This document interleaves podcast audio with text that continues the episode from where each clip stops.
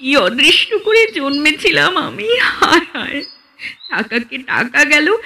এদিকে এদিকে কি সর্বনাশ হলো দেখ দেখি মাধু। হ্যাঁ রে মাধু, টাকার সুখে মানুষটাকে সত্যি পাগল হয়ে গেল? আস্তে আস্তে কমে যাবে তো বল। যাবে না, ও তো বাবা ঢং।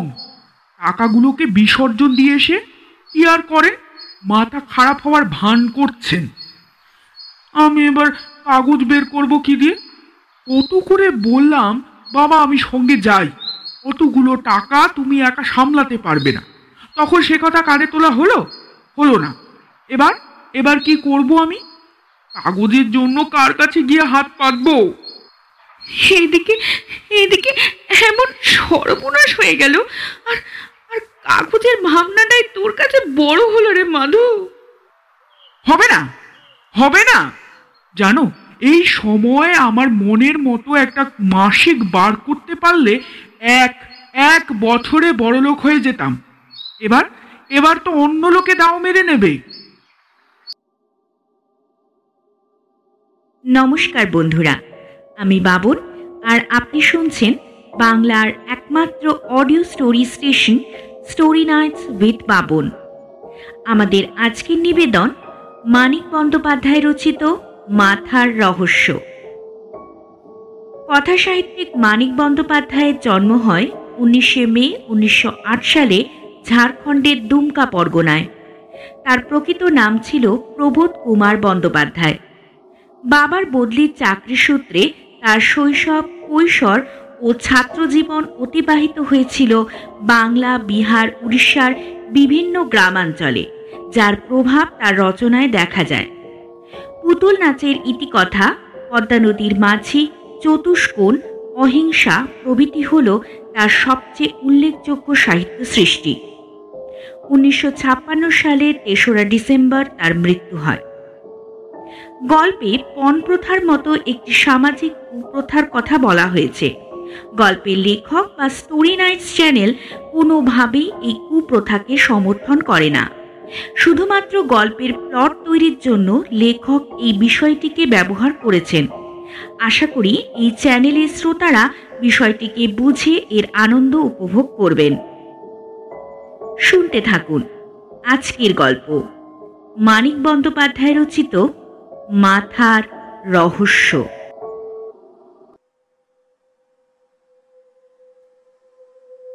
শেষ বয়সে একসঙ্গে থুক দুই হাজার টাকা হারানোর পর অতীত পাবনের মাথাটা একটু খারাপ হয়ে গিয়েছিল।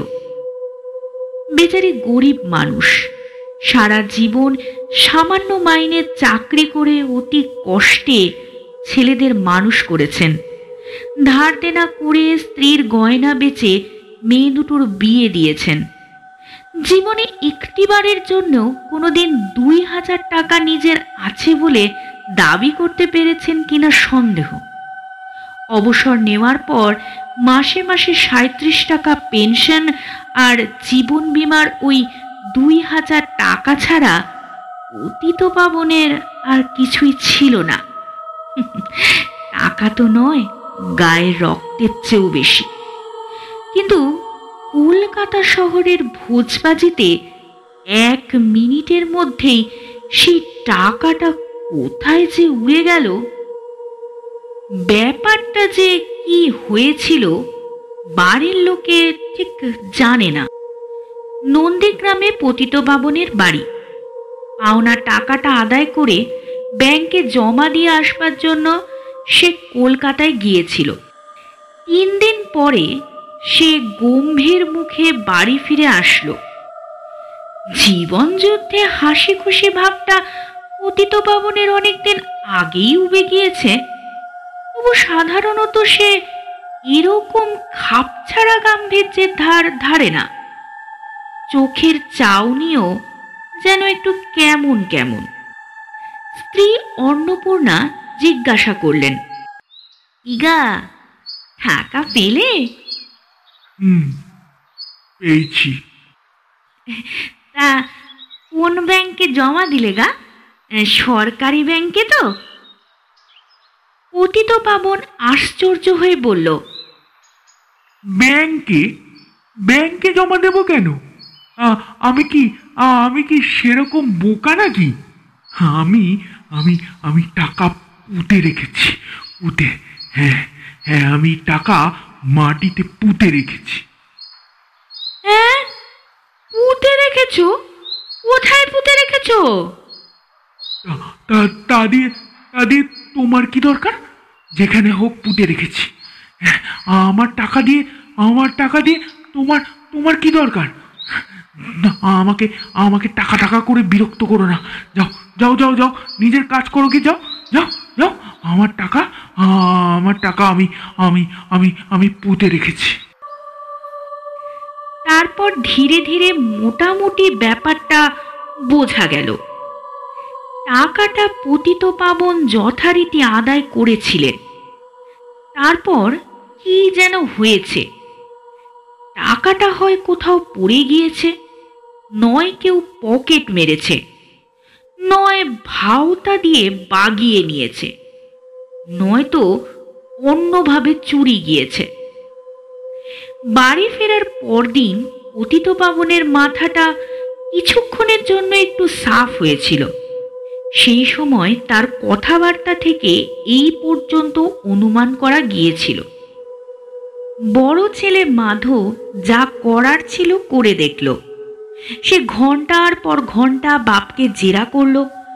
যে টিনের সুটকেস সঙ্গে নিয়ে পতিত পাবন কলকাতায় গিয়েছিল, সেটা তন্ন তন্ন করে খোঁজাখুঁজি করল। কলকাতায় গিয়ে এখানে ওখানে ছোটাছুটি করল। তারপর বাড়ি ফিরে বিষণ্ণ মুখে মাথা নেড়ে বলল ও টাকা গেছে মা, ও টাকা গেছে। দু হাজারের মধ্যে পাঁচশো টাকা মাধবকে দেবার কথা ছিল।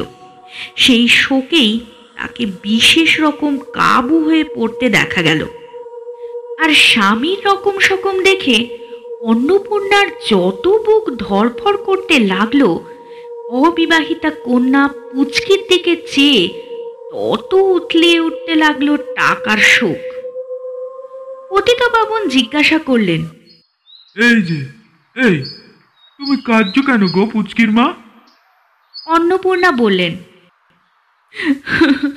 ওগো ওগো আমাদের পুচকির বিয়ে দেব কি করে গো?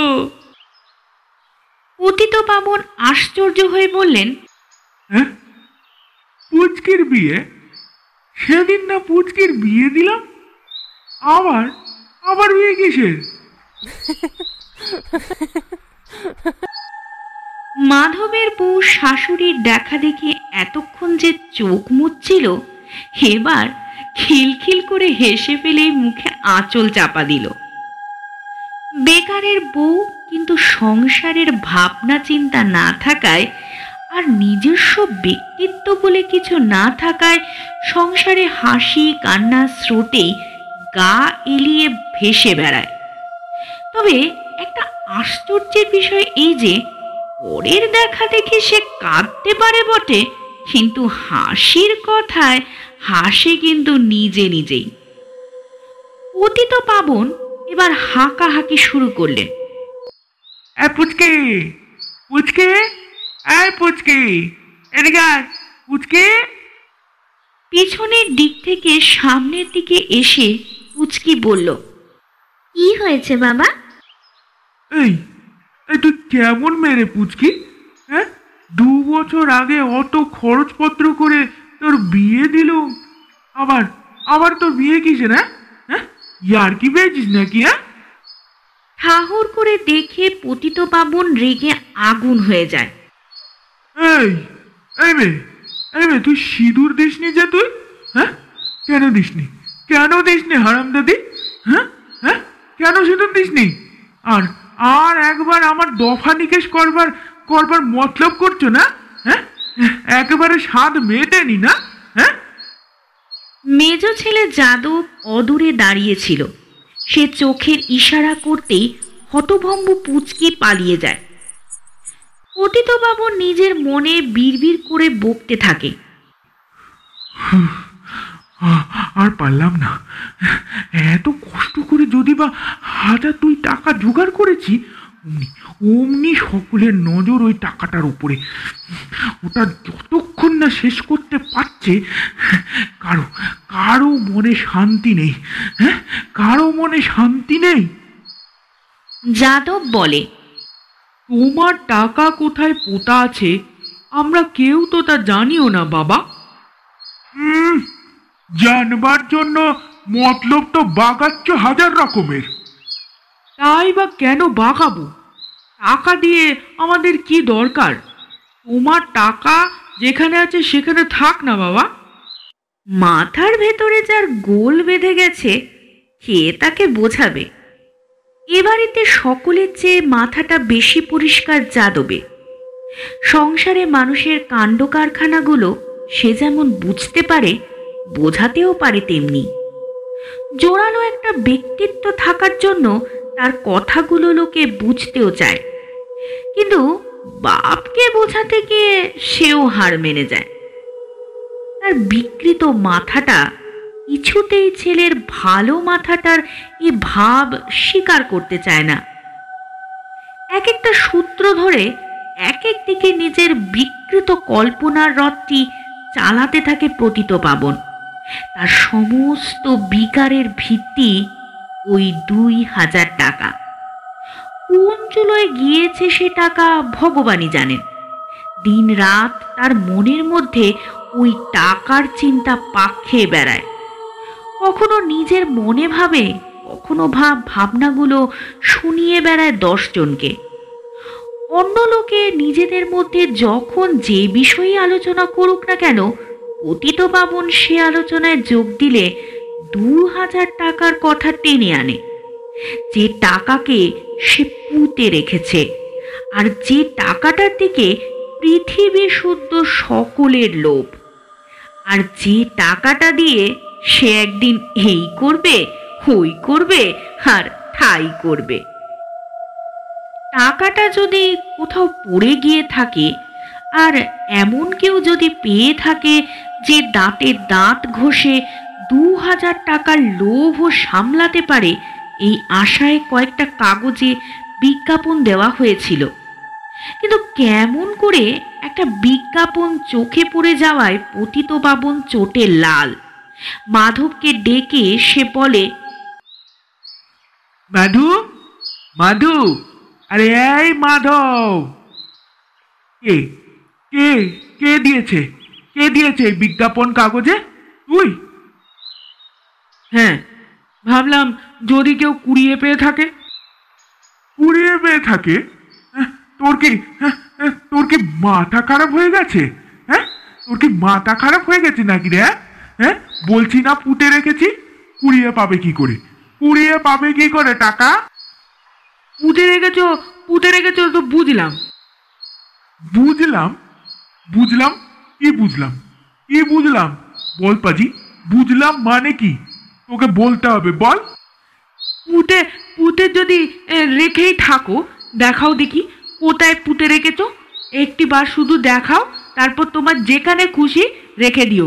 তু শব্দটি করব না, খালি মুখে বললেই হবে না, টাকা তুমি পুঁতে রেখেছো। রাগে পতিত বাবনের মুখের চামড়া কুচকিয়ে গেল।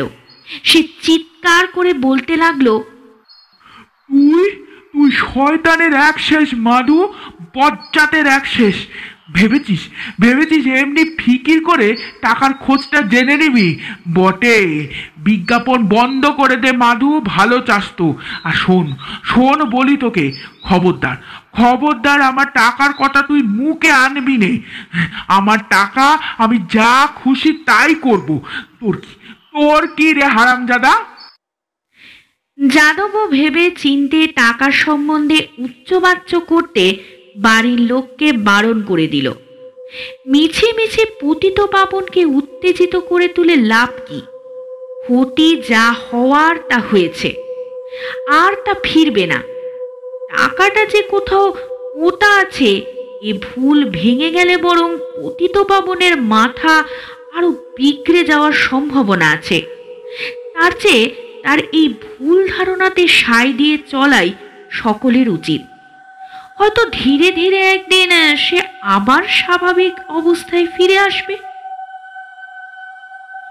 অন্য ছুতোয়, অন্য পরিচয়ে বাড়িতে এসে একজন ডাক্তার একদিন অতীত পাবনের ব্যাপারখানা দেখে গেলেন। তিনি বললেন হঠাৎ মনে আঘাত লেগে যে পাগলামি আসে, সেটা সাধারণত স্থায়ী হয় না। আস্তে আস্তে চলে যায়। এমনও অনেক দেখা গিয়েছে যে, একবার একটা আঘাতে হঠাৎ যে বদ্ধ পাগল হয়ে গিয়েছিল, আর একবার অন্য একটা আঘাতে এমনি হঠাৎ সে সুস্থ হয়ে উঠেছে। যাদব বাবু আপনি বুঝি সেই পাগলের গল্পটা জানেন না না? সিঁড়ি দিয়ে একবার পিছলে পুড়ে মাথা ফেটে যে তিন দিন হয়েছিল তারপর যখন জ্ঞান ফিরে এলো, একেবারে সুস্থ, স্বাভাবিক মানুষ। বড় আশ্চর্য জিনিস মানুষের মাথাটা। বড় খাপ ছাড়া, বড় রহস্যময়। কিসে যে কখন কি হয় কারোর তা বলার ক্ষমতা নেই। ডাক্তারের পর একটু কবিরাজি চিকিৎসা হলো। কখনো একটু ভালো মনে হলো পতিত বামনকে, কখনো মনে হলো পাগলামি যেন বেড়ে গিয়েছে। কিন্তু বিশেষ কিছু উন্নতি কোনো চিকিৎসাতেই দেখা গেল না। বাড়ির সকলের মন খারাপ হয়েই রইল। এবং উপদেশ ও পরামর্শ দেওয়ার মস্ত একটা বিষয়বস্তু জুটে গেল পাড়ার লোকের। পূজা, মানত ও মাদুলির মধ্যে পূজা আর মানতগুলোই দেখা গেল সম্ভব। কারণ পতিত পাবনকে মাদুলি ধারণ করানোর কোনো উপায় খুঁজে পাওয়া গেল না। কে তাকে বলবে যে তোমার মাথা খারাপ হয়েছে, এই মাদুলিটা ধারণ করো, সেরে যাবে? পাগল হলেও ভয়ানক কিছু করবার ঝোঁক পতিত পাবনের আসে না। কতগুলো বিষয়ে মাথাটাও সে মোটামুটি ঠিক রেখেই চলে। এই যে একটা ভরসার কথা, অন্য পাগলের মতো বেঁধে রাখতে হলেই তো হয়েছিল। প্রত্যেক মাসের পয়লা তারিখে নিয়ম মতো পেনশনটাও পতিত পাবন নিয়ে আসতো। সময় মতো স্নান ও খাবার খেত। তাই সংসারের স্বাভাবিক গতিতে এমন কোনো বাধা জন্মায় না যে জন্য সকলকে ব্যতিব্যস্ত হয়ে উঠতে হয়। রাতে যদি না ঘুমোয়, অন্য কারোর ঘুমের ব্যাঘাত সে করে না। বিড়বিড় করে যখন যা বকে, এত আস্তে আস্তে ও জড়িয়ে জড়িয়ে কথাগুলো বলে যে, সাত করে কান পেতে না শুনলে কারও শুনবার দরকার হয় না। দাড়ি গোফে পতিত পাবনের মুখখানা একরকম ঢেকে গিয়েছিল। তার চোখের দিকে চাইলে কিন্তু একটা অদ্ভুত অনুভূতি হয়। কেমন একটা জটিল, দুর্বোধ্য রহস্য তার দুটো চোখে। একটা অস্বাভাবিক, বিচ্ছিন্ন জ্যোতির মতো ঘনিয়ে এসেছে। শিশুর চোখে যেন ফুটে আছে শ্মশানচারী কাপালিকের দৃষ্টি। পাগলামি পাগলের নিজস্ব বৈশিষ্ট্য। অতীত পাবনের পাগলামি এমন বেমানান মনে হয় এই স্বাভাবিকতা যেন তার পক্ষে একান্ত অস্বাভাবিক ও অনুচিত কিছু। যাদব বলে, বাবা ভালো হয়ে যাবে, মা। আমার যেমন অদৃষ্ট যদু। সত্যি, ভালো হয়ে যাবে। আমি একটা বুদ্ধি করেছি। কোনো রকমে যদি আমি হাজার দুই টাকা জোগাড় করতে পারতাম। মাধব একটা পঞ্চাশ টাকা চাকরি জোগাড় করতে পারল বটে, কিন্তু যাদবের পক্ষে দু হাজার টাকা জোগাড় করার কোনো ভরসাই দেখা গেল না। মাধবের চাকরি হওয়ায় ভেবে চিনতে যাদব আর পড়া ছাড়ল না। কলকাতায় এক কাকার অমত সত্ত্বেও তার বাড়িতে উঠে কলেজের কাটা নামটা জোড়া লাগিয়ে ভয়ঙ্কর পড়া আরম্ভ করে দিল। পড়ে পড়ে মরে গেলেও টাকা হয় না। যাদব তা জানে, কিন্তু কি আর করা যায়? আর কোনো দ্বিতীয় পথ সে দেখতে পায় না।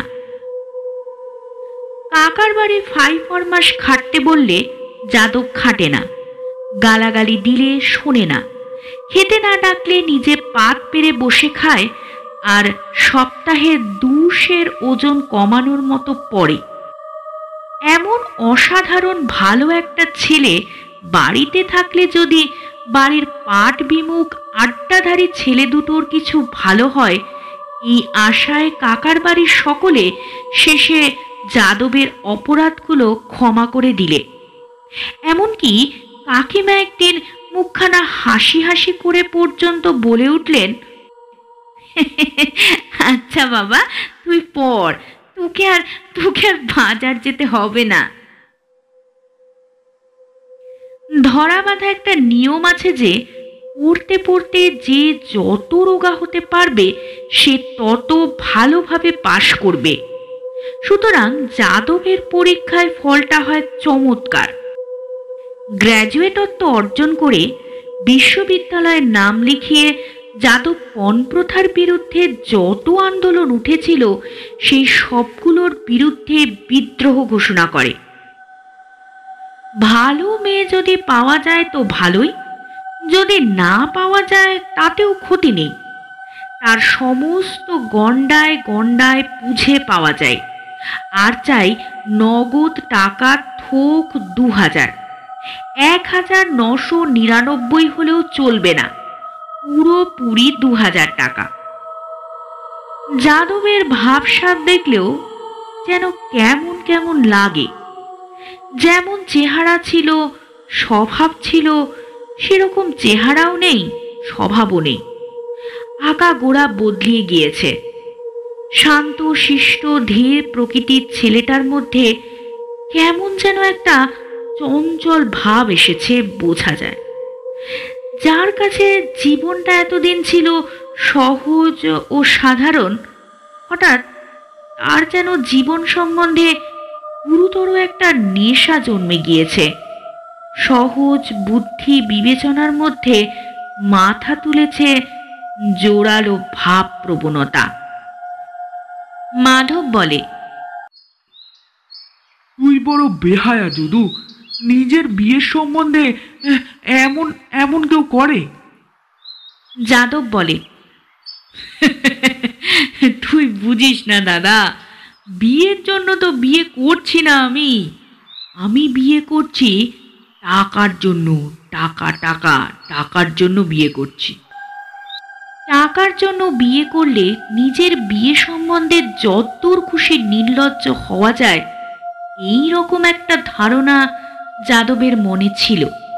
তাই সে মহা উৎসাহে নিজের বিয়ের কথা আলোচনা করে, দেনা পাওনার ফর্দ দাখিল করে। ফর্দ দেখলেই বোঝা যায়, হাজার চারের কমে মেয়ের বাপের আর রেহাই নেই। তা হোক, বাড়িঘর না থাক, বাড়ির অবস্থা ভালো না হোক, ছেলের বাপের মাথার ব্যারাম থাক। পরীক্ষা পাশ করতে ছেলে অসাধারণ পটু। একদিন ঘটক একেবারে পাঁচ হাজার টাকার এক বলি এনে হাজির করল। ঘটক বলল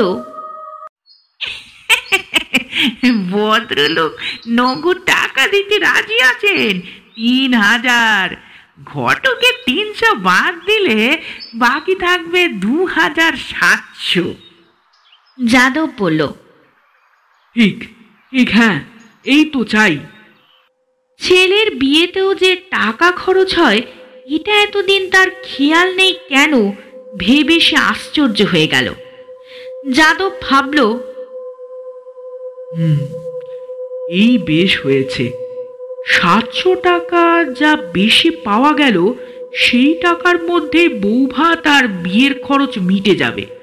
হাতে থাকবে পুরোপুরি দু হাজার কেবল দু হাজার নগদ নিলে যে কাজের জন্য এত কাণ্ড করা সেই কাজটাই যে আর হতো না। দু হাজারের যে কত খরচ হয়ে যেত খেয়ে জানে? যথারীতি বিয়ে হয়ে গেল। বউ অবশ্য সুবিধের হলো না। সব দিকে সুবিধে হয়ও না। রং একটু কালো বউয়ের, দেহ একটু স্থূল, মুখখানা একটু চ্যাপটা, আর বাঁ চোখটা এত ছোট যে সে চোখে তার দৃষ্টি নেই। নামটা পর্যন্ত ভালো নয় বউয়ের। খালিদাসী। যাদব আগেই মেয়ে দেখেছিল, তবু বিয়ের রাতে চোখে পলক ফেলতে তার জন্য একটু কষ্ট হতে লাগল। উপোস আর অনিদ্রায় যেরকম হয়, তার চেয়ে অন্যরকম কষ্ট। তোমার ঘুম পেয়েছে? বউ মাথা নাড়ালো। তোমার গালে ওই কাটা দাগটা কিসের? ফোড়া হয়েছিল। বোঝা গেল মেয়ে দেখার সময় যেমন মনে হয়েছিল বইয়ের গলা তার চেয়েও বেশি কর্কশ। অতিরিক্ত লজ্জার ভেজালটা উবে গেলে ও গলার স্বর কেমন শোনাবে কে জানে। একটা দীর্ঘ নিঃশ্বাস ফেলতে গিয়েও নিঃশ্বাসটা যাদব চেপে গেল। কিন্তু প্রকাণ্ড হাইটাকে কোনো মতেই দমন করতে পারল না।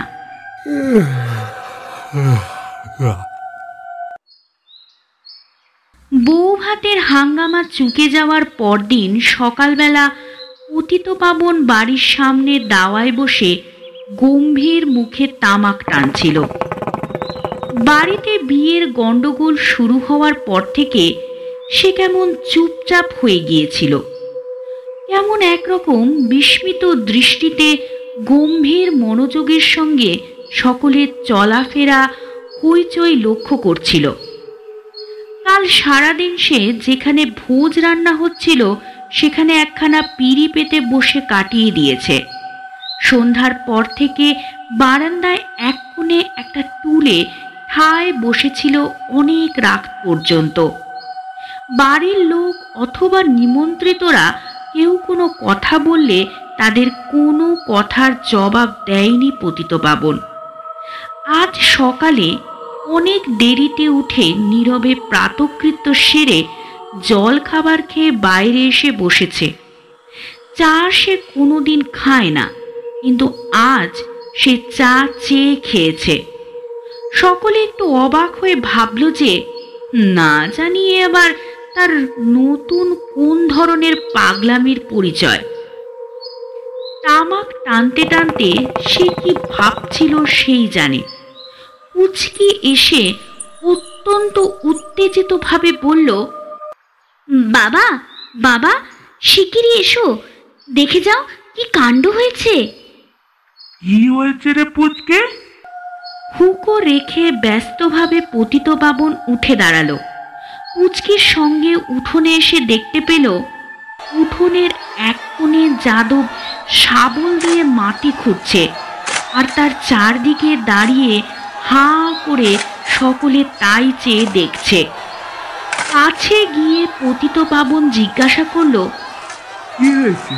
কি হয়েছে রে যদু কি হয়েছে? যাদব বলল বাবা বাবা তোমার সেই দু হাজার টাকা খুঁজে পেয়েছি। বাস পুঁতবে বলে কানাই এখানে গর্ত খুঁড়ছিল। হঠাৎ হঠাৎ কিসে যেন শাবল লেগে শব্দ হলো টং করে। বলতে বলতে গর্তের ভিতরে হাত ঢুকিয়ে যাদব একটা বড় কাঁসার ঘটি বের করে আনলো। ঘটির মুখ শিলমোহর করা। এই যে এর মধ্যে তোমার সেই দু হাজার টাকা রেখেছিলে তো? পতিত পাবন খানিকটা হতভম্বের মতো বলল আমার আমার সেই দু হাজার টাকা? এর ওর মুখের দিকে তাকায় পতিত পাবন। তারপর ভুরু কুচকিয়ে কি যেন ভাববার চেষ্টা করে। আমার আমার সে টাকা এখানে এখানে কোত্থেকে আসবে? রে আমার সে টাকা তো ব্যাংকে ব্যাংকে জমা দেওয়ার সময় চুরি গেছিল। সকলে স্তম্ভিত বিস্ময়ে পতিত পাবনের মুখের দিকে চেয়ে রইল। যাদব শুষ্ক মুখে বলল হ্যাঁ তবে তবে তুমি যে বলো টাকা পুঁতে রেখেছো? পতিত পাবনের কোচকানো ভুরু আরও বেশি কুচকিয়ে গেল। সে চিন্তিতভাবে বলল হ্যাঁ? বলিনি? বলিনি কি তোদের আমারও আমারও ওই রকম একটা কথা মনে হচ্ছিল, জানিস? মাথাটা মাথাটা আমার জন্য একটু কেমন কেমন লাগছিল কদিন থেকে। আমার আমার কি কোনো অসুখ বিসুখ হয়েছিল? আমার কি কোনো অসুখ বিসুখ কিছু করেছিল নাকি রে যদু? যাদব উঠে দাঁড়িয়েছিল। সেখান থেকে সোজা দেখা যায় নতুন বউ মস্ত দেহখানা নিয়ে কৌতূহল ভরে ঘরের চৌকাটের কাছে এসে দাঁড়িয়েছে। মোটা মোটা আঙুল দিয়ে ঘোমটা ফাঁক করে উঠোনের ব্যাপারটা চেয়ে চেয়ে দেখছে। যাদবের চোখের উদ্ভ্রান্ত দৃষ্টি একবার চারিদিকে ঘুরে আসতে আসতে তার দু চোখ জবা ফুলের মতো টকটকে লাল হয়ে উঠল। বাপের মুখের দিকে কটকট করে তাকিয়ে দাঁতে দাঁত ঘষে সে বলল অসুখ অসুখ তোমার মতো লোকের তোমার মতো লোকের আবার অসুখ হয়?